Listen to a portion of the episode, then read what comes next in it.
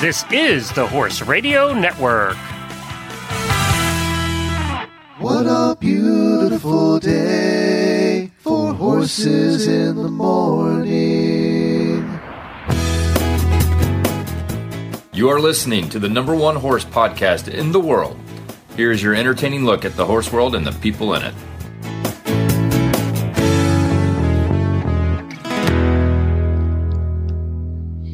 Good morning, everybody. I am Glenn the Geek from Ocala, Florida. And I'm Jamie Jennings, and I'm in Norman, Oklahoma. You're listening to Horses in the Morning on the Horse Radio Network for April 13th, episode 2911, brought to you today by State Line Tack. Good morning, horse people. Do you remember, Jamie, a couple of weeks ago, we talked about on the show the lady from the Ukraine who turned her five horses loose because, you know, war was coming and she didn't have a way to get them out of the country. So she turned them loose and hoped for the best?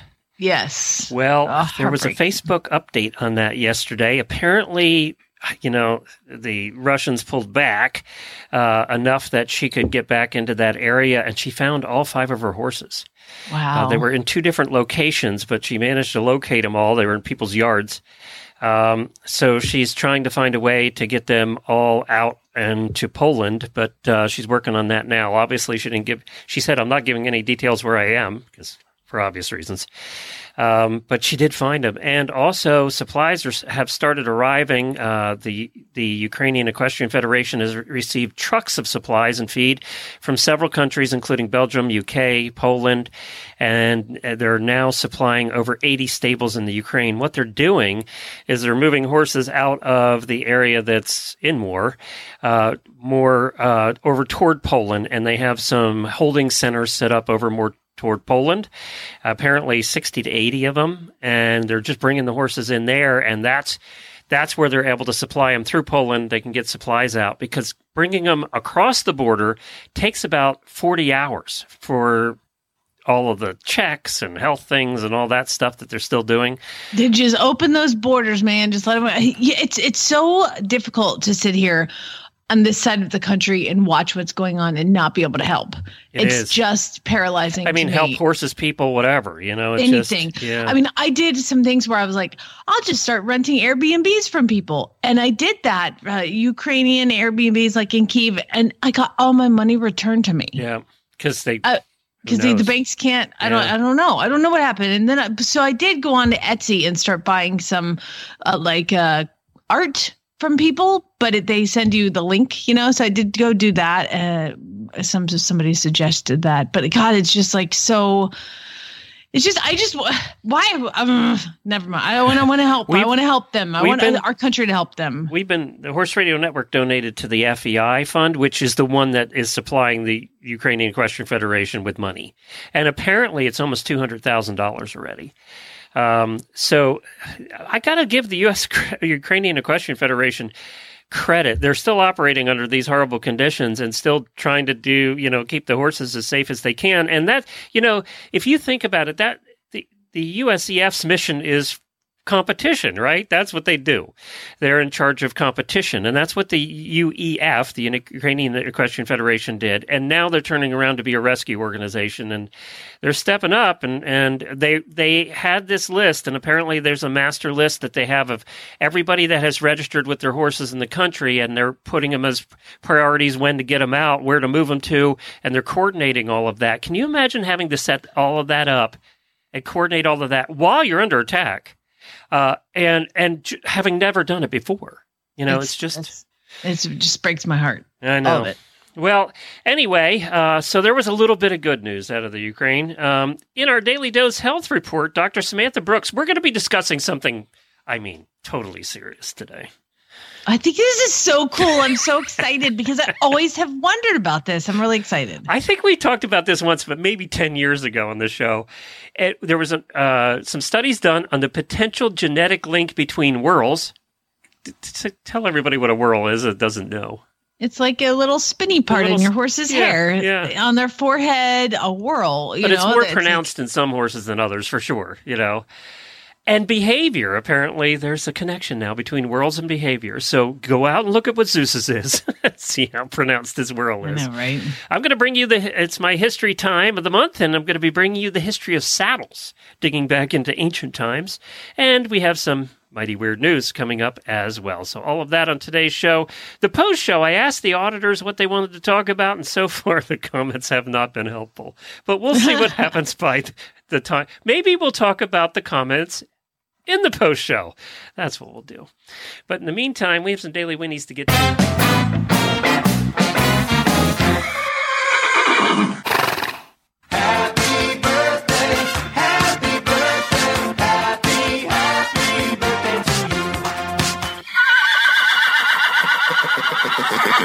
We only have one birthday, Jamie, and that's host Christy Landwehr of the CHA episode once a month here for like the last eight or nine years.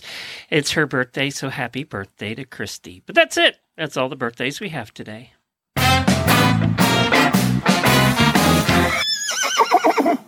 So, truth be told, I was a little late getting up here this morning, Glenn. And I'm going to tell you why. Because we have had, you know, that song, Oklahoma, where the wind comes sweeping down the plain. Yeah. I was Oh just glad God. you were still alive this morning, to be honest. Oh my God, the wind. So apparently, uh, the hearts out to everybody south of me and north of me who experienced severe weather last night. What came from the north and came from the south, on the edges of that is wind, gusting, insane wind. And for the past, I mean, it's been a couple weeks, but yesterday and then today were insane. However, I made the great decision that I had some time yesterday because of the wind to go up to Guthrie and pick up two new training horses. So there's horses in every nook and cranny of my farm right now, Glenn, because I also had a woman bring her horse in yesterday because she brings it in to use my farrier. So her horse is here, is leaving today. And then I also have a person who went from, you know, when you leave a boarding facility, you just, you're ready to get out Yep. like sometimes and then but her new boarding facility isn't ready until the 30th and she called me and she's like i just need a place for him for a couple weeks i just need to get out and i was like dude i've been there i get it come on over so i have a massive amount of my own horses at this point with purchasing ace and julie then i have a clydesdale that is here in training and then i have these two thoroughbreds i brought in yesterday and these two horses that are being boarded and it's insane and so what I have to do, because I have a round bell on the big field for all my horses, these horses now have to be fed individually in the morning. Enter wind. Okay. I don't know why. Like it, it's not coming from one direction, Glenn. It's coming like okay. So I have to throw alfalfa out into the paddock of the thoroughbreds. So I'm like, okay, which way is the wind going? I need to stand upwind so I can throw the hay we've all into done that. the pasture. so I'm like, I walk over to the field and I chuck out one bale of alfalfa, which you know has all the little tiny things in it, Yep. and I throw it out into the field. And at for some reason, the good Lord decided to whip wind back around the other way, and it came right in my face, like bam in my face, and fell to the ground. So now I'm having to scoop up alfalfa and push it out into the field while I'm blinded and can't see. And I was like, forget it. So I'm going to the other side. I have to go through the barn, around the other side to around the paddock to throw in the other flick of hay. And I walk around there, I throw in the other flick of hay, bam, right in the face. like I was like, wait, it was just windy on the other side. so then I have to walk out. We've talked about hay in the bra before. I'm imagining that's one of those days. This is oh my god! Fortunately, I still had my pajamas on, so it just went right down into my pants. Okay. So I'm I know. I wish I would have had a video of this scene. Oh my god! If this was on video, like I need a ring camera in my barn just so y'all can laugh at the crap that happens to me down there. So then I have to go out to the field and feed the Clydesdale, but because the wind is blowing it, it's going to blow right out of the field. So I got to go into the field all the way to the middle and dump out some hay. Well, said Clydesdale is very hungry, so that was fun. Uh, I'm like running in flip flops and pajamas through the field, carrying hay, going don't don't don't don't. Yes, I wish Oh. I video this. Oh, if people had video of what happened in my house in the morning, I haven't had coffee yet. I've, I want to talk to you about the Clydesdale oh. later, though, how the training's going in that. We'll talk about that later in the show. I want to find out because you know me, I'm a draft horse lover, so we got to hear So about all yeah, that. yeah. So basically, I had to come into the barn and flush my eyes out because I actually looked at the barn. You know, you see the corner of your eyes. I had actually green alfalfa in my eyeballs, so I had to like flush Well, my. So Glenn's like, I, "When are you getting here?" And I was like, "Just give me three. I, I just typed in the Well- letter, the number three. Well, you type in three minute M I N, and when I get that, I've gotten that a lot. So when I get that text which says three minutes, I know it's twenty. Uh, because that's horse girl time. When they say three minutes, they really mean twenty. If Well, you're lucky, know. it's ten. Maybe. I needed one of those science classroom eye washes Oh God, I forgot about those. to to clean my eyeballs out. So the little the little cup thing that looks like your eyeball.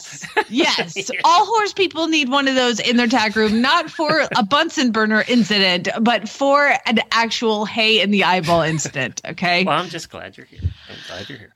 I'm and I'm glad. I, I fully expect one of these days to see you and your little dog fly by Florida. So I mean, that's what one of these days I expect to see that. I'll be on the bicycle. Yeah, that's right. Yes, or the or the broom handle, one or the other. She's Yeah, going to be coming exactly. by.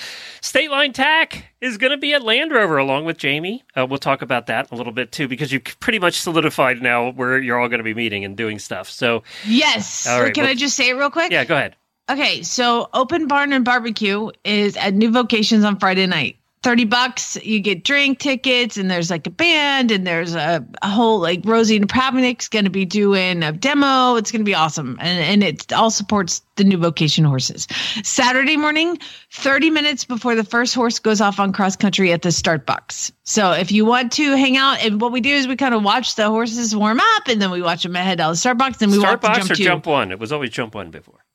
I think we did Starbucks, whatever, somewhere around there. They're real close to each other. start box jump one 30 minutes before the first horse goes out so we can hang out and take some pictures, do some stuff. And then we just start walking and everybody kind of does their own thing after, you know, jump eight or something. But we stick together for a while and hang out. And so it's really fun. So anyway, that's where we'll be. Okay. Well, State Line Tack is going to be in the old indoor arena, booth 224. They're the largest booth in there. You can't miss them. They're on the top level. And they're going to be having sales on Gatsby, Da Vinci, Oak brands, all kinds of stuff. So head on over there if you're at, uh, at Land Rover, Kentucky, get in a couple y'all. of weeks. it's going to be expensive weekend for everybody. And then if you're not going, right now they're having a uh, turnout blanket and sheet sale on all the turnout blankets they had left. We used to do that every year too because we needed to get them out of the warehouse.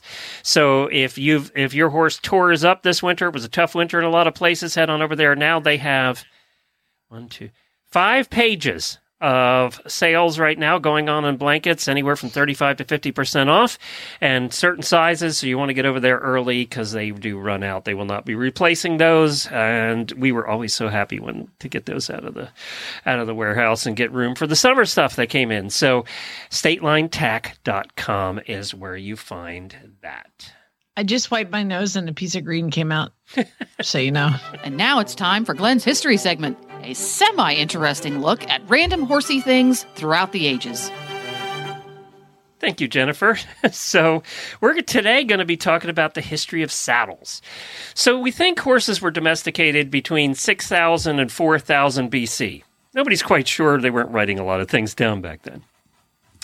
Uh, but we, Cave drawings. That's pretty much what we got. That's what we had. But we know that humans rode bareback for thousands of years after they were domesticated. Um, and the furthest documented saddles were probably fringed pieces of cloth that started showing up around 700 BC. And they started showing up in these drawings that, that we had in the Middle East. And that was all it was, was a, a piece of cloth. So basically, instead of riding bareback, they said, hey, let's put a piece of cloth in there, maybe it'd be more comfortable.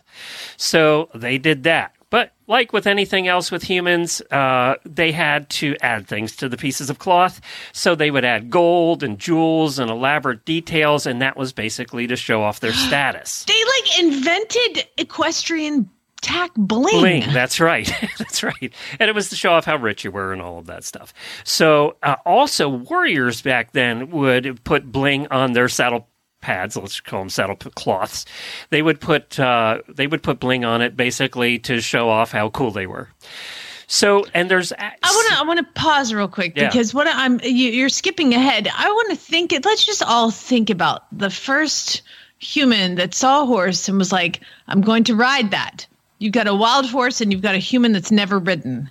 How did they get anything done?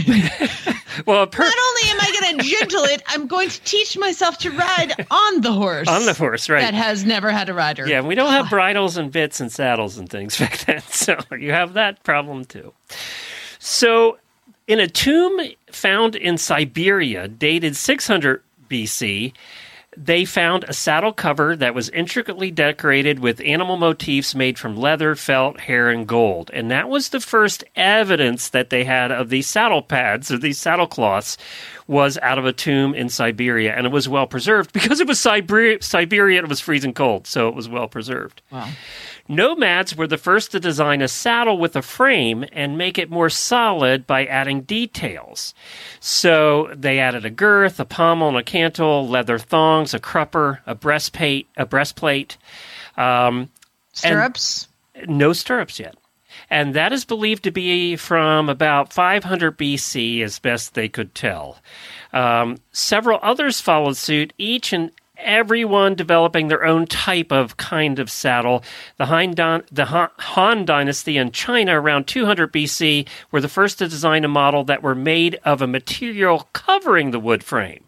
So they were riding on these basically wood frames and, and wooden saddles uh, before that. And I then the want Ch- my horses to stop complaining about saddle fit. Okay. Yeah, exactly. So the Chinese went, "Oh, that's not comfortable. Let's put some leather on it." And that's basically or or material. It wasn't even necessarily leather. It could have been cloth, padded cloth. At the same time, 200 BC now we're talking about, the Romans were over there and they were the first ones to create a four-horn saddle. Now, have you ever seen a four-horn saddle? I use one on the daily one. It had a horn basically on all four corners. And that was solidified with wood as well. And that saddle greatly improved comfort for both horse and rider because it distributed the rider's weight instead of having the person's seat bones digging the horse's back. And they were able to balance better, but still no stirrups. It's Don't jump. the now that's I got an interesting story about that too. So it was called the Roman cavalry saddle, and it had no stirrups. So it had the four horns and the four corners, and you could hold, you could hold on, and or you could ride without any hands at all, which let your hands free for shield and sword and spear and javelins and all the stuff the Romans used to kill people. Uh, if you became unseated, they would train. It was hard to get on. Think about there's four large pommels in each corner. How do you get on the thing? So they they had evidence that they trained their riders to mount the horse at a canter by vaulting on. So Yep. there you go. You had, to Okay. be pretty, you had to be in pretty good shape to do that. I imagine the Roman soldiers were in pretty good shape. So most of the other major developments came during the Middle Ages. Uh, since the need for comfort during war, that's what really guided a lot of those developments, you had, in the Middle Ages, you had armor coming in. Armor was heavy. The average armor for a soldier who was fully armored was 80 to 120 pounds, in addition to the weight of the soldier. That's the reason they would jack you up on a crane and drop you onto the horse because you couldn't get on otherwise. So all of that weight, they needed something to balance. And uh, they, so they had a higher cantle and a pommel. So that allowed the rider to be more secure in the seat and it had a stronger wood, wooden frame that could carry, carry the heavier weight. But remember, we think about, we think about these old knights being on big horses. As we learned recently on the show, that wasn't the case. They were on average size horses. They weren't on the big draft horses back then. So can you imagine? We talk about uh, horses carrying a lot of weight now. Now to the stirrups. The earliest known use of stirrups is 200 BC, and they were small loops of material attached to the saddles, and they only fit your big toe. And that was invented in India and was likely made of leather. And they found on a seal, on a painting on a seal in a tomb in India, the image of a rider using one of these. So that's how they kind of know that these were, but your, only your big toe went through it. Now, why somebody didn't go, well, we could made it a little bigger, bigger, and I could put my foot through it. I don't know. I don't know why that didn't happen. Wow. Uh, in China, another artifact was found in the Jin Dynasty tomb, and that was in 302 after AD, and it was of a single stirrup. So they actually found a stirrup. That was the first recorded stirrup found in a tomb, and that was in 302. Again, the Chinese. The first recorded mention of stirrups was in 580, and that was in the Byzantine military manual mentioned stirrups. So they really became came into use uh, in the three to five hundreds after after Christ's death, and then the stirrup is credited. The last thing. It's credited for the reason that Genghis Khan took over the world. They really give that to the stirrup. And that was in around 1206. And Genghis Khan claimed the largest land empire under his rule. And many historians believed that the power of the cavalry was due to the technological breakthrough. And that was metal stirrups. He was the first one recorded to use metal stirrups. And for your whole foot, not just your toe. Uh, and he had the best they say to probably today the best cavalry ever ever in the history of the world was Genghis Khan. He had archers and he had all of the units uh, were broken out. And if you've ever watched uh, what was that TV show? It was about Genghis Khan. We talked about it a long time ago. It was I think it was called Genghis Khan. No, it was um, Marco Polo. That's what it was called because it was about Marco Polo's visiting Genghis Khan. But that really showed that in, in that movie, all of the the uh, cavalries and things that he had, and the reason he was able to take over most of the world at that time. So there you go. What I'm going to do in future history segments is I'm going to talk about the history of the English saddle and the Western saddle and how they got started. Ooh. But there is your history of how saddles began. But you're right. Imagine riding back then. First of all, you had loincloths and not much else. So you had that problem. Uh, and then you just uh, decide to ride one of these horses. By the way, before riding them, they pretty much, you know, ate them. That's what they were doing with horses. So, uh, from what I read. So uh, they finally figured out, hey, instead of eating them, let's see if we can do something more useful with them. So there you go. The history of saddles. I love it. I love it. I'm, I'm just going to basically tell Zeus to shut up and stop complaining. yes, exactly. Okay, this saddle's been custom fitted to your sorry self, and here you are complaining about having something that may or may not, like a princess in the pea. There's a pea underneath the bottom mattress. I can feel it. I can't sleep. Like, give me a break. And you know these saddle, the wooden saddles they were making back then, the first ones that had nothing on them, they weren't. Pro- I mean, they were probably sculpted to sort of fit, but I can't imagine. I think they- I can envision like a two by four and another two by four, like in an X, and an then they tied them together with like rope, Yeah. and then another one and tied those together, and then tied those together, and there's your saddle. That just sounds like a cheap they didn't have duct tape back then, so it was probably a form of baling twine. that had. Yeah, exactly. Well, this health segment is brought to you by Daily Dose Equine. I'm really excited to learn about this because I just know nothing about it, but I'm always interested. And we are going to talk about whorls and the links to behavioral genetics with Dr. Samantha Brooks from the University of Florida Genetics Lab. Dr. Brooks, thank you so much for joining us. Thank you for having me. Exciting topic. Uh, what on earth has made you think, let's take something that's an old wives' tale and see if it's actually science? It is an old wives' tale. Uh, in fact, one of the oldest publications examining this theory goes back to 1908. So horse people have been looking at these funny little hair swirls on a horse's forehead and drawing conclusions from it for literally over a century. Well, for those who don't remember, if you haven't read Marguerite Henry's King of the Wind, they discuss the whirls on Sham before he even comes over about the how fast. That's the first time I was ever introduced to it. So, uh, I guess has it been going on even longer? It's just that's when it was published. Well, it certainly reached uh, the public kind of uh, consciousness at that point because those books were so fantastically popular, right? Right. But it goes back even even further than that, and you start to to um, look at some of the mythology, particularly around Arabian horses, and they had some some mythology about um, hair whorls and and markings on the body too that they thought were would made a horse lucky for sure, but also um, were related to to other valuable traits of the horse like courageousness and behavior. Mm, yeah, I mean, I'm I'm sure Marguerite Henry didn't make that up, so it had to be somewhere and along the lines somebody talked about it. But so so, what did you? How did you begin this this study? So what we do here at UF is we are actually, um, you know, the the hard part about behavior is it's difficult to measure.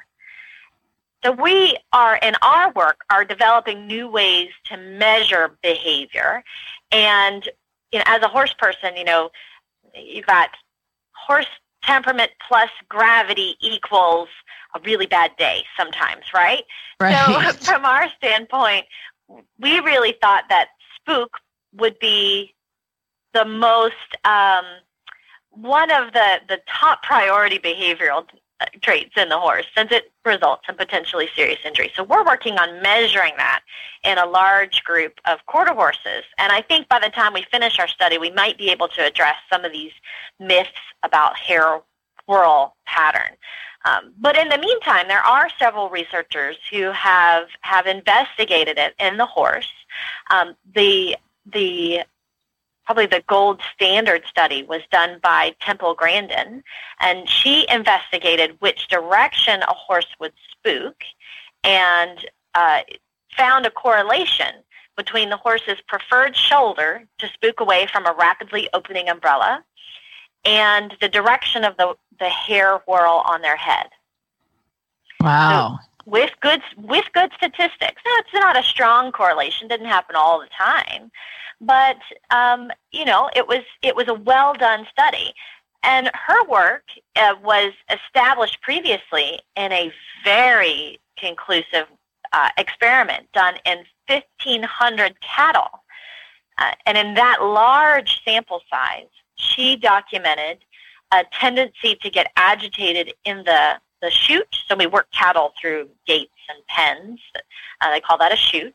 And the cattle that got more agitated often had a hair whirl that was above the level of their eyes on their skull compared to one that was below.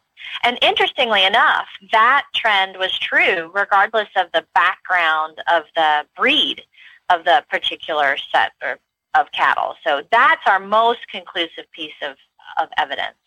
Mm-hmm. From our standpoint here at UF, you know, we think this is all great. Um, but we want to get to the question of okay, what, why does that correlation occur, and what are the genetics behind it, right? Right. So in in biology, the the hypothesis that kind of gives a, this kernel of truth to this myth that's been around for centuries has to do with the very very early stages of embryonic development. Um, so you start out as an egg, right?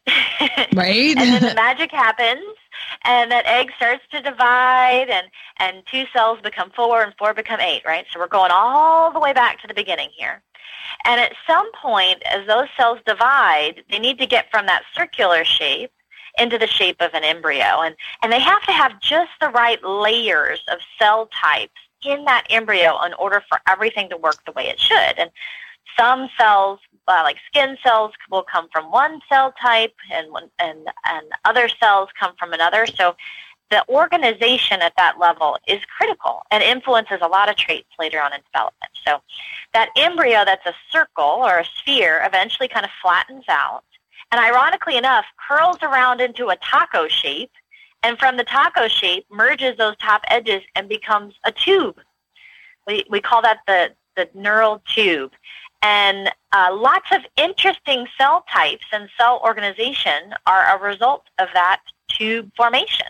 Um, the, the cells at the top of that taco become something called the neural crest, and they're important for all sorts of uh, traits, including one of my other favorite topics, uh, pigmentation. So Mhm. all the pigment on your body and on your horse's body come from a set of cells in that neural crest that start in that tiny little embryo at the top of that taco shape and then migrate out across the body. So the, the hypothesis here is that subtle changes in the organization of those cell types will might be visible in the direction of a hair whirl. You know, did the taco fold left to right or right to left? And does that change? Can you see that in the hair whirl? But does that also influence the arrangement of cell types in, say, the brain. Oh my God, my mind is blown. I have so many questions. First of all, all right. So I for for now, this is my third attempt to create a black colt out of my chestnut mare, third black stallion I've bred her to, and and so far I've had a chestnut and a bay. This next one is due in about a month. Is there any way I can affect pigmentation of said No. baby? well, that's a good question. And you know, there's a whole there's a whole other connection between color and behavior in that that chestnut gene in people, when it's altered, it changes the way they perceive pain and and the depth of um, of alleviation of pain that they get from some opioid analgesic drugs. So there's Wait a that. minute. So But redheads react um, differently, is what you're saying? They do, they do, and they had some very interesting studies where they do all sorts of crazy things. Like uh, they take study human people, study volunteers, and they give them a very mild electrical shock on their shins. and Oh, they that- rate the sign me pain. up. I know, right? Well, you know, you're a college student. They probably got some ramen noodles and some pocket money for it. Who knows, right? Um, but yes, those who had an MC1R variant in humans, and same horses also have MC1R variants, and it results in red hair. They perceive that pain differently. So I would love to ask my chestnut horses if they have this Well, okay, for but being did they receive- spicy because of that? Is it worse or better in the redheads? Do they f- he- feel Oh, more they're pain or more less? sensitive. Oh yeah. yeah. yeah. They they feel yeah they feel that pain more intensely. But then when they gave them a pain reliever, a drug that has some interaction with the same cell surface receptor pathways that that this MC1R gene acts on, they didn't get as much relief from that pain relieving drug. It's just it, that, to me this this that wasn't even necessary to study. We all have chestnuts, and we all realize that they're just more sensitive. So that's interesting. Well, it, it's true. It's true. But sometimes, you know, people, we're really good at finding patterns where patterns don't necessarily exist. So it's always good to do a little bit of myth busting and make sure we understand things. And then, you know, if we know the biochemistry, maybe that means from a veterinary standpoint, we need to think differently about the pharmacodynamics of the things that we treat our chestnut horses with. right? Absolutely, So- that's so cool. That's why they pay you the big bucks. See, here's my next question. all right. Is how much like you talking about the spooky horses. Did you determine anything genetically with spooky? I have one horse that came to me uh that i have right now and she is spooky. At like Yeah. and she doesn't boulder spook. She just oh my god oh my god oh my god. Everything is really spooky but she also was seriously abused before she came to me. So how much of it is human handling and how much of it is genetic? Because i have her brother and he doesn't he's not scared of anything. Well, that's an excellent question, and and and because that is such a great question, that's why we have actually developed a, a whole line of research on this.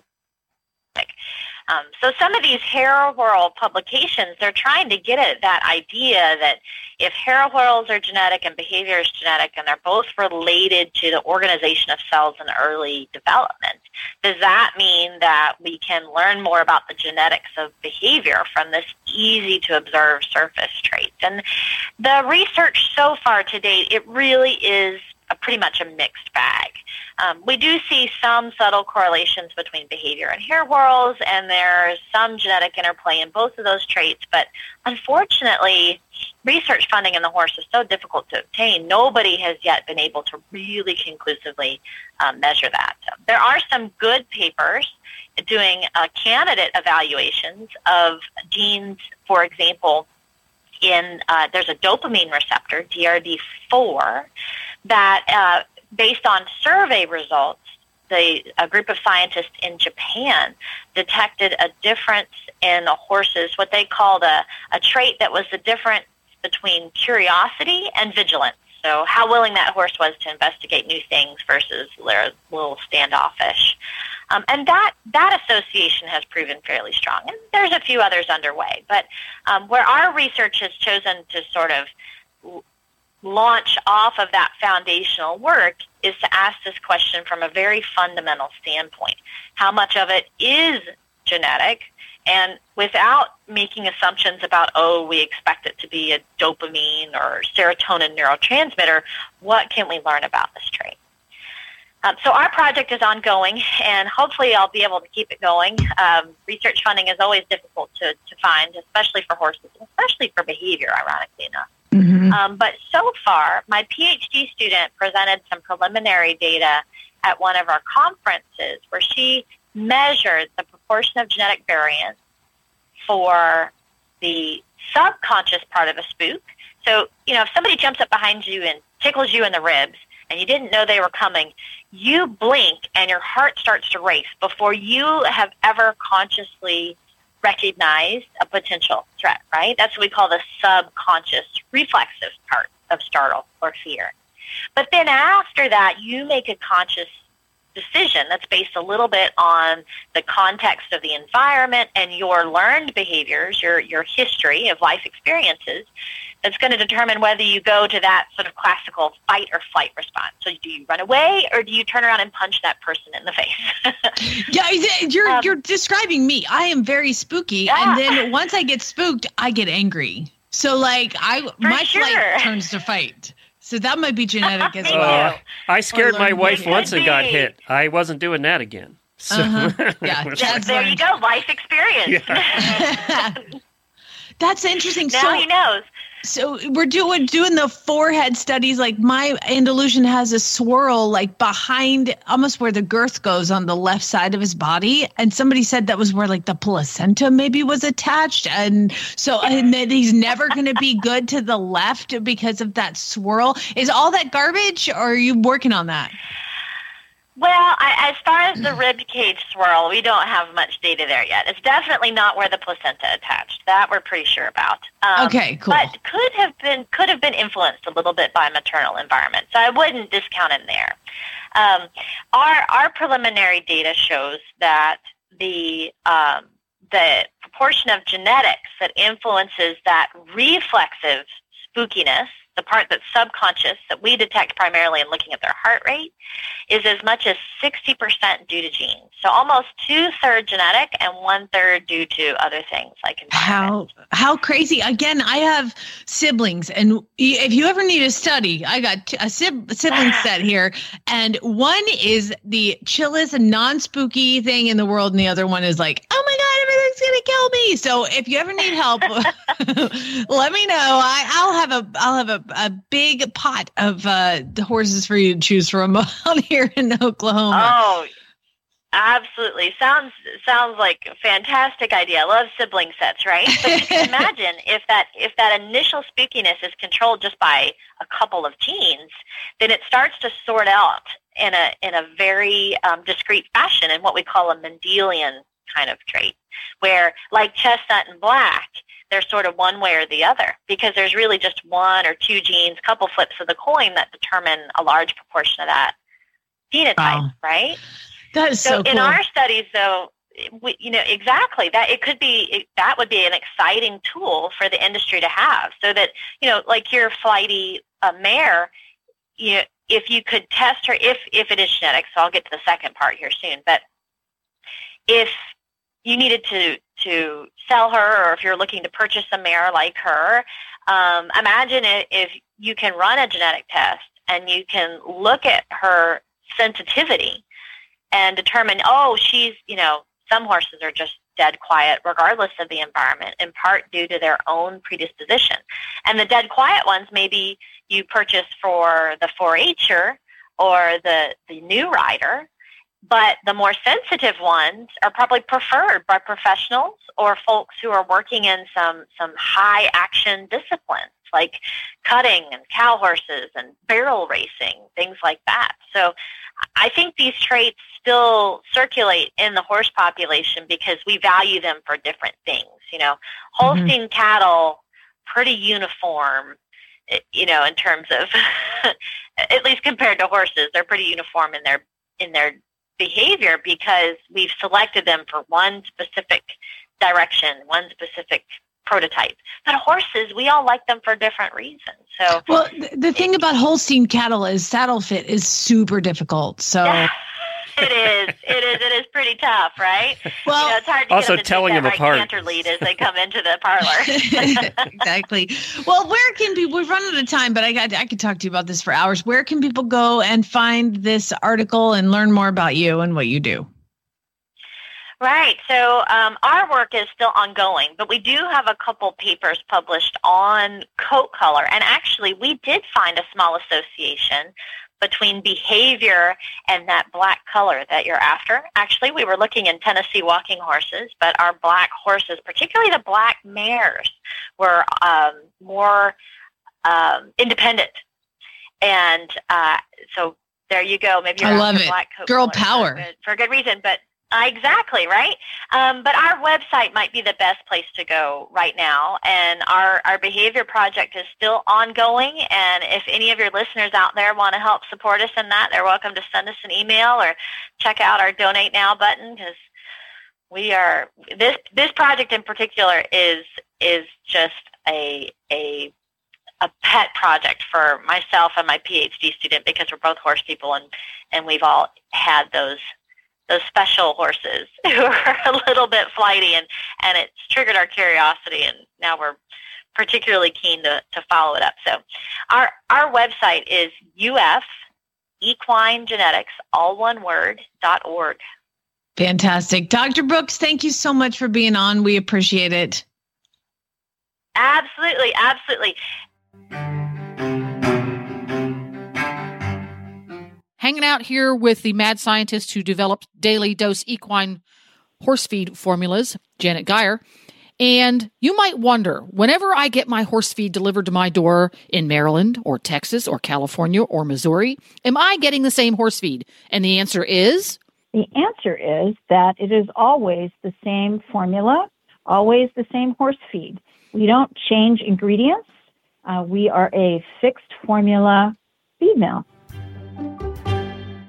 So, one of our auditors named April from Texas, who we both met and spent some time with, Love her. uh, had gotten a couple of draft horses who apparently are like Mutt and Jeff. They're completely different. One of them's being a Zeus. Apparently, the Percheron is is escaping all the time. But she sent the other one, the Clydesdale, up to you for training. And how's that going? You're enjoying having an 18 hander around? Or? Oh my gosh. Let me tell you something. I thank God every day that my assistant is six foot four because I don't know how I can do this. Uh, it's, it's, she's huge. And I must admit, in the world of being five two, she scared me a little bit at first, you know, because she's a little bit, when she got here, she was a little bit like, Let's start with her head is bigger than your whole body. So It is. She's just massive. But now that she's settled down and everything, she is a big puppy dog. I just adore her. She's doing great.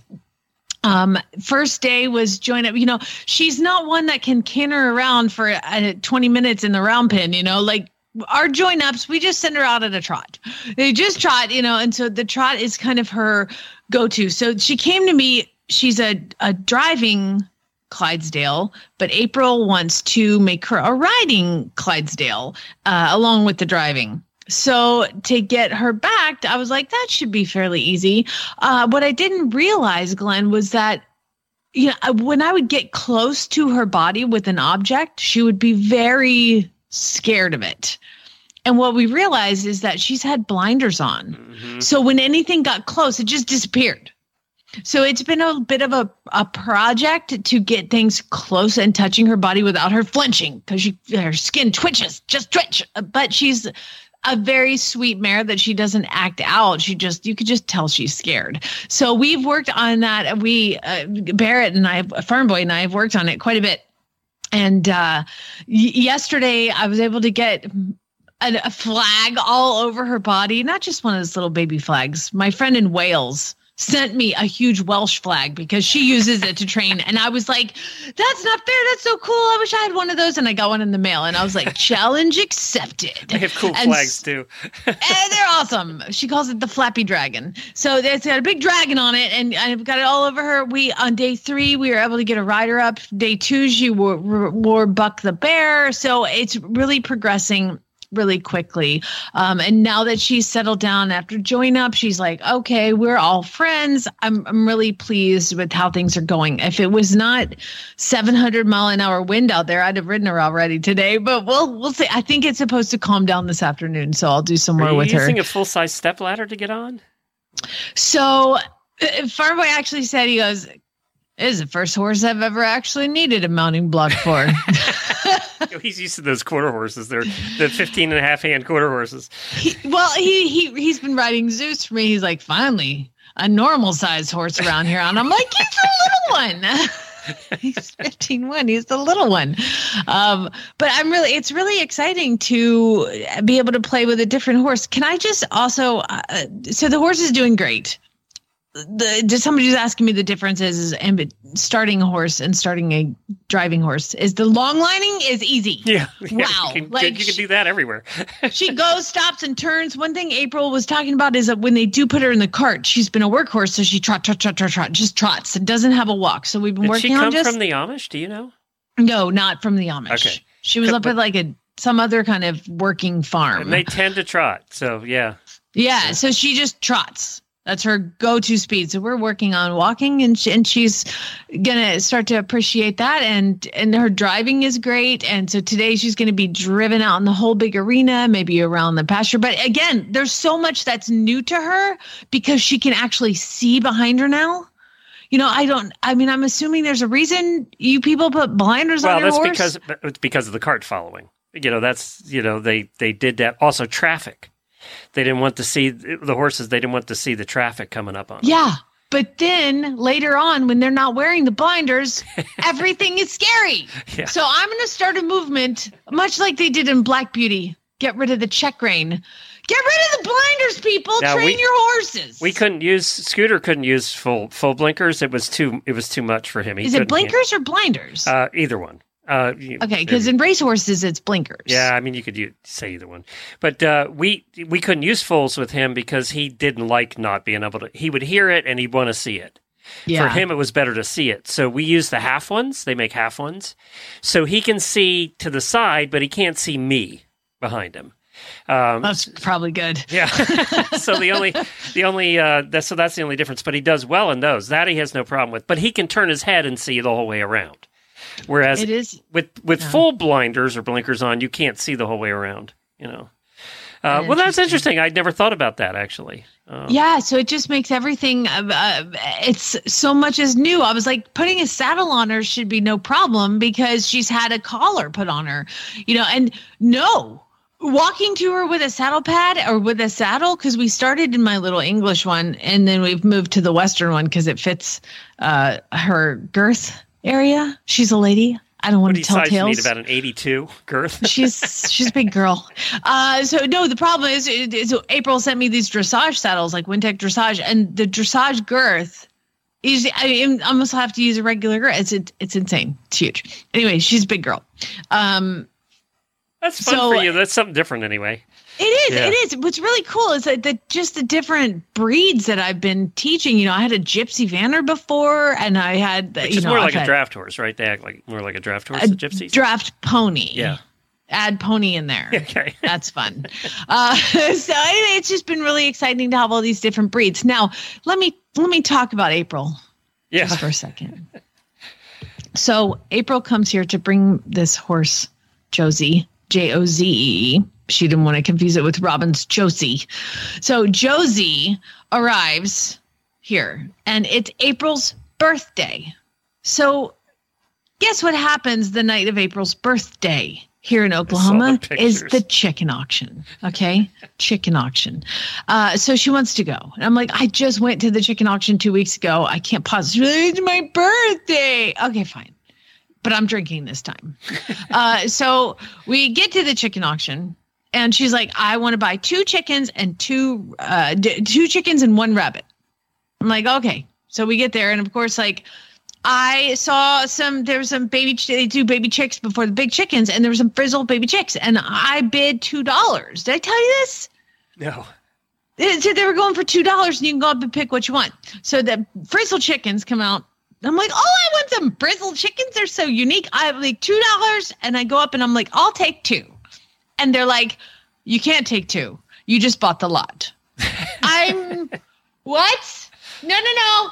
I just need two. No, uh, you can't have two. You bought the lot. How many were in the lot? Uh, there's 15 frizzle chickens, unsexed. Could be roosters, could be hens. This was after you had just bought the other chickens at the other auction. Yeah, yeah, yeah, yeah. I just wanted two. How many was like, chickens do you have now? It's not important, Glenn. um, that's like asking a girl. You don't even weighs. eat eggs. Oh my God, we have some. We have eggs everywhere. I mean, they're everywhere. Glenn, the Easter is going to be like a real thing here. Like, really, go please go find some eggs because they're everywhere. They lay them in my. Ta- They're already the- colored, so you don't have to worry about that. I opened the grain bin and there's a freaking egg on top of my grain. Like I left the thing open for 15 minutes while I was feeding. One hopped in late. Anyway, the eggs. let me get back to the story of April. Okay, so April comes and she we start consuming. Her husband's there and he's not drinking, so it's good. Uh, so she and I start drinking. We're having a ball, and she sees these two rabbits on the table, and she just buys t- two rabbits. Now, uh, at this point, I have 15 frizzle chickens and, and other things because then things, when you drink, things get really cute. Yeah, see, that was a bad like, idea. I can figure it out. yeah, terrible. But she buys these two rabbits. And she's like, and I was like, oh, so, so I, I wasn't even sitting next to her, and I come back, she's got these rabbits. I'm like, I think you're gonna buy one rabbit. She's like, but they're they were together and they're really sweet looking, so I bought both. I was like, okay. So she comes back to my house. She's got a hotel room for the night, so she leaves all of her things that she's purchased in my garage. Next morning, Lucas comes down. Let's see what you got, Mama. I want to see the chicks, you know, because at this point I'm like, I have 15 frizzle chickens. Like, uh, so, so she come down and he's looking at the chicks and he goes, Oh my God, there's rabbits. and I'm like, Yes, they're not ours. They belong to April. So April's gonna take this rabbits home. April comes. Oh my God, April, I love your rabbit. The gray one is so cute. She goes, You can have it. I'm like, no. Excuse me? Excuse me and she was like can he have the rabbit and i was like hell no he can't have the rabbit i got 4000 chickens baby ducks i've got two guinea pigs and 900 horses that are currently on my property i do not need a freaking rabbit okay fine hey lucas if you can get your parents to say yes you can have the rabbit like what you are not his grandmother. You don't get to just give my child that. Yeah. So, so then he comes up, Mom, I really want the rabbit. I want it." And he's holding it, you know, and it's like he's holding it like a, a woman holds her infant baby. Like, oh my God, I love it so much. And April's like, How's it going, Lucas? Did you get it? I'm like, April, get out of the car, go home. Oh my God, the rabbit. So, um, Lucas says, Mom, I've got to talk dad into this because he knows I'm a sucker. I've already pet the rabbit. I love the rabbit, but I don't want to take care of the rabbit. So all this happens. He says, Mom, I got to talk dad into this. What do I do? And I said, Dude, I mean, you know, I don't really want you to have the rabbit, but if you're going to talk to dad, you need to name the rabbit something daddy likes. I'm like, Have you learned nothing from me, child? so he walks up to daddy and he goes, Daddy, but Viper needs a home. Do you know what Viper is? That's what they call F 16s. Uh. My kid is a freaking genius. So, That's funny. guess what we have now? Viper the rabbit. Rabbit, yeah. I saw Thanks, lots of pictures. April. He seems to be spending a great deal of time with the rabbit. Oh yeah, because I told him if he doesn't, when he when Josie gets picked up, he, the rabbit goes home. So you got a couple weeks yet. yeah, exactly. You better prove your love. But actually, I love the rabbit. It's so sweet. And actually, now I've read that rabbits need company, so I'm in the market for like another tiny bunny for me. Because because Viper needs a friend. I think I better do this, or you're going to end up with more animals. Time to learn why some days you're embarrassed to be part of the human race. In Jamie's Weird News. That was probably post show worthy discussion. I didn't mean to go off on that, but yes, now I have a damn rabbit. Anyway, um, these are weird news stories. When we come that out are to visit you, you know that we're going to make you go to the auction. And it isn't the, for the animals. I saw your pictures. I want to watch the people at that auction. Oh my god, it's amazing! It is amazing. I don't know how that everybody's not drinking. It's crazy.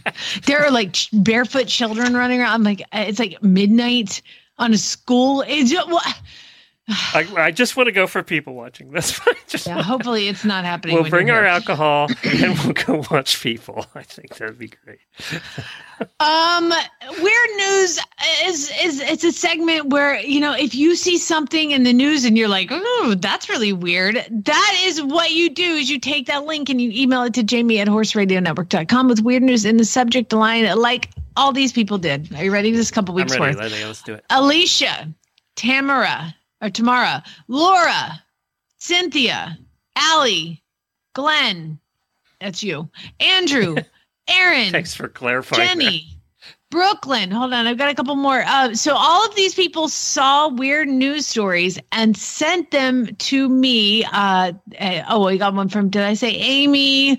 I've got Cynthia. Uh, there's there's a lot of them. So here's the deal. I am not obviously going to get to all of them, but I'm saving them because y'all sent me some really good ones. But right now, Glenn, here's the sad part of this whole thing. Do you know where we're not going? This No entire Florida? time? Not going to Florida. Hey, we win Or this week. We win. We're going to east each side of our country, and then we're going to go to other countries. First of all, we're going to start out in Los Angeles because the Los Angeles Fire Department was called out to a four-story apartment building. We need you. Fire department shows up. What seems to be the problem, ma'am? I'm stuck in the trash chute. Do what? Yes, at 8:12 p.m. on Tuesday evening, a woman had to somebody called 911 because a woman had fallen 20 feet down into the trash chute from the roof of the building and was then trapped. So let's let's think about this. She's walking around the roof. There's a chute, probably not open. She opens this thing and gets in and like starts falling down this trash chute. Rescue crews assess whether they could best reach her from the roof or the basement or breach the wall of the building. They finally decided to use a rope system, secured the roof, attach a harness, and lower gently to safety. So she goes all the way down the trash chute, down to presumably the trash pile. What is the one question that you have after Why? I told you that story? Why was she on the roof?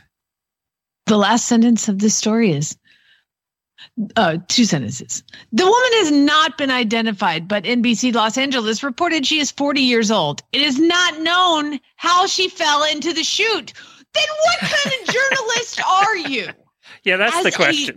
That is the only question I had about this whole dang story. Apparently, th- uh, this is not the first woman to ever fall in a trash chute or human to fall Yeah, into a trash did, chute. wonder, did you wonder also why there was a trash chute on the roof? You know, I didn't, but now I do. and what was she doing on the roof? Exactly. There's another Like question. the- again, nobody found out the actual impor- important information, which is why who you're supposed to journalist who, what, when, where, why, how. You That's know, right. and there's uh, many unanswered questions, but There that's is. LA. Definitely. Now, hit it again. Uh, we're going to go to Rhode Island, Providence, Rhode Island. A woman is speaking out after she experienced a terrifying home invasion that, yes, was also caught on camera. She's like a ring doorbell thing. And uh, Krista Brown, she works the overnight shift. Doesn't say what she does, but it's not important.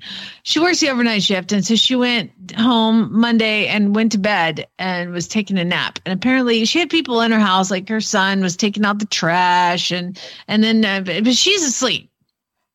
And she feels somebody get in, get into her bed, you know, like, and snuggle up and drape their arm over her and try to spoon. And she turned around thinking it was her boyfriend. And it was not her boyfriend. It was a naked man, complete stranger, that climbed, broke into her house, opened the front door, completely naked. That's all caught on ring. Uh, and walked into her house completely naked. Walked up the stairs completely naked to her bedroom. Apparently, there's humans in the house. Why didn't nobody see this naked man and catch him before he went to the bedroom? And went into the bedroom and climbed in bed with her and snuggled. And then she freaked out, screamed. He ran down out the front door and then went to apparently there's some ladder steps to go up to the third floor where she that he ran up there and um that was not his home either. the police report identifies the naked man as Jason Kendrick. And upon leaving the first floor home, he went up to the third floor where the lady who's asleep, her brother lives. He's been hearing all sorts of screaming and everything. So they apparently, Krista Brown said Kendrick re entered her home four or five more times before her family eventually got him to leave. They called the police. They said he appeared confused. Okay, there's a lot of questions here. Like, why didn't she lock the door after the first time? Yeah. I don't know. A candlestick to the head. Yeah. like is something. There's a lot of kicked him in questions here. Nuts. My guess is Um, alcohol was involved. Was alcohol involved? I'm assuming probably something more than Than alcohol. alcohol, It does yeah. not say. Providence police did arrest Kendrick at the house next door. Wait for it, where it is said he lives. Oh, he lives next door. Maybe he just thought he was at the right house. How did they not know this is our neighbor? Well, they hadn't seen him naked before. It was this is your next door neighbor, and you're like, this weird dude is in my house naked, and he's running in. And he's like, uh, probably going, I live here, don't I know live our here. Neighbors like, going, anymore, Jamie. Nobody knows their neighbor anymore. I would know if my neighbor walked up in my house again. like your their, their house is right next door. I mean, do you at least know what they look like because you drive up. You're like, hey, Bill, you know, and whatever. No, no. So apparently, she's having um, post traumatic stress involved kidding. in all of this. She does not plan on moving out of her family home, but she is looking to install an alarm system. And how about a better lock on the door? How about just lock the door? the door? yeah, that's true. Well, what is the secret to life, Glenn? Do you know? Secret What to life secret- is chocolate. You're wrong Oh. because we're going to go to Canberra, Australia, because Australia's oldest ever Well, you didn't say Australia, and I got to change my answer to beer. Beer is the secret to life. It's even better than beer. Australia's oldest man, his he's a retired cattle rancher. His name is Dexter Kruger, and on Monday he became Australia's oldest man ever at 111 years old. Wow. Okay. Wait a minute, let me figure The- that out. That means I would live for another 51 years. Oh, nobody wants that, um, including you. Yeah, Uh, so, so, so uh, he gets interviewed. They're like, the Australian Broadcasting Corporation uh, needs to do an interview at his nursing home in the rural Queensland's state town of Roma, days before the milestone. Uh, and so they sit down with him and they're like, Dexter Kruger, please tell me what is the secret to your life? And he says that there is a delicacy that has contributed to his longevity. Oh my god, This is I the don't want to know. it's This always is the quote. it's always usually 12 whiskeys a day and, and four packs of cigarettes. But It's better. Um, I wish I could do an Australian accent because I just don't feel like I'm going to do it right. But here we go. This is his quote Chicken brains. You know, chickens have a head, and in there, there's a brain. And they are delicious little things. There's only one little bite, though. I was just gonna say, how many chickens does it take to get a meal? Like, Chicken brains, mate. You know, chickens have a head, and in that, there's a brain. And they're delicious little things. Only one little bite. that isn't the answer I was expecting. It's a first. Uh, they did go to say that his memory is amazing for a 111 year old. That's because he's been eating brains forever. and his four whiskeys a day. chicken brains, Chicken mate. bra- I didn't know people ate chicken brains. I guess he Apparently, this guy Does. does. All right, final story. Um, there, we're going to go to New Zealand this time, so we're going to stick around that part of the world. Uh, workers at a French fries factory in New Zealand. So basically, what happens is potatoes come down a conveyor belt. Okay, and as these potatoes come down the conveyor belt, the workers uh, they work at what's called the potato reception area of the factory and i guess they pick and choose which ones are going to go where and uh, richard tura Teru, terukura richard terukura found a very muddy potato So he said it looked very much like a muddy potato. Uh, and the guys were really calm and collected. They reacted in an extremely professional manner because the worker picked up the muddy potato and was like, What is this? We need to clean it off. So he walks over to the sink and he starts to clean off the mud of the potato. And uh, it's a grenade. I was going to guess a grenade. Oh my god! it's a grenade. A police real one? were called. Yes, police were called to the factory, and they summoned the New Zealand Defense Forces Explosive Ordnance Disposal Team. That's a thing. well, you know The what? New if it didn't blow up when he was washing it, it probably wasn't going to blow up. Probably gonna get. They determined it. They determined the bomb squad determined it was a Mills bomb, a hand grenade common during World War II. They then X-rayed the grenade and found it to be non-explosive, likely used for training purposes. However, they did keep it, and the potato factory. He, the, the the main guy at the potato factory he says he's hoping the police will return the grenade to the company so it can be displayed in the factory's quote trophy room. yeah. Well, Why does a potato factory have, Have a trophy, room? well, they probably sponsor baseball teams. like this potato factory sponsorship got our little league team uniforms. That's funny. anyway, that's it for the weird news. I've got so many more that we just didn't have time By for. the way, we wouldn't have done, done story if it had blown up and he had been in 20 pieces. We wouldn't have done, Ah, done the story. Glenn won't let me do deaths. No, so the no one deaths. person that sent me a really funny but not funny death story, I can't. He won't let me do those. no, no, no death stories. Auditors, hang on. We're going to review the list of things that you wanted us to talk about today. And we're going to talk about how ridiculous they are. So we're going to do that in the post show. Uh, but before you go today, I have a quote for you. And this has been going around. And uh, I just loved it. It's Boyd Martin. And I oh, know I love this. Yes. It's so good. And we'll leave you with this today. And this is Boyd Martin, the, uh, the Olympic eventer, said this. If you're not worried or nervous about something you've worked hard on, there's something wrong with you. It's a privilege to do something that makes you feel that way. If you're attempting to do something that scares the hell out of you, that means you're trying to do something with your life. So we're Amen, gonna brother. Leave you with that today.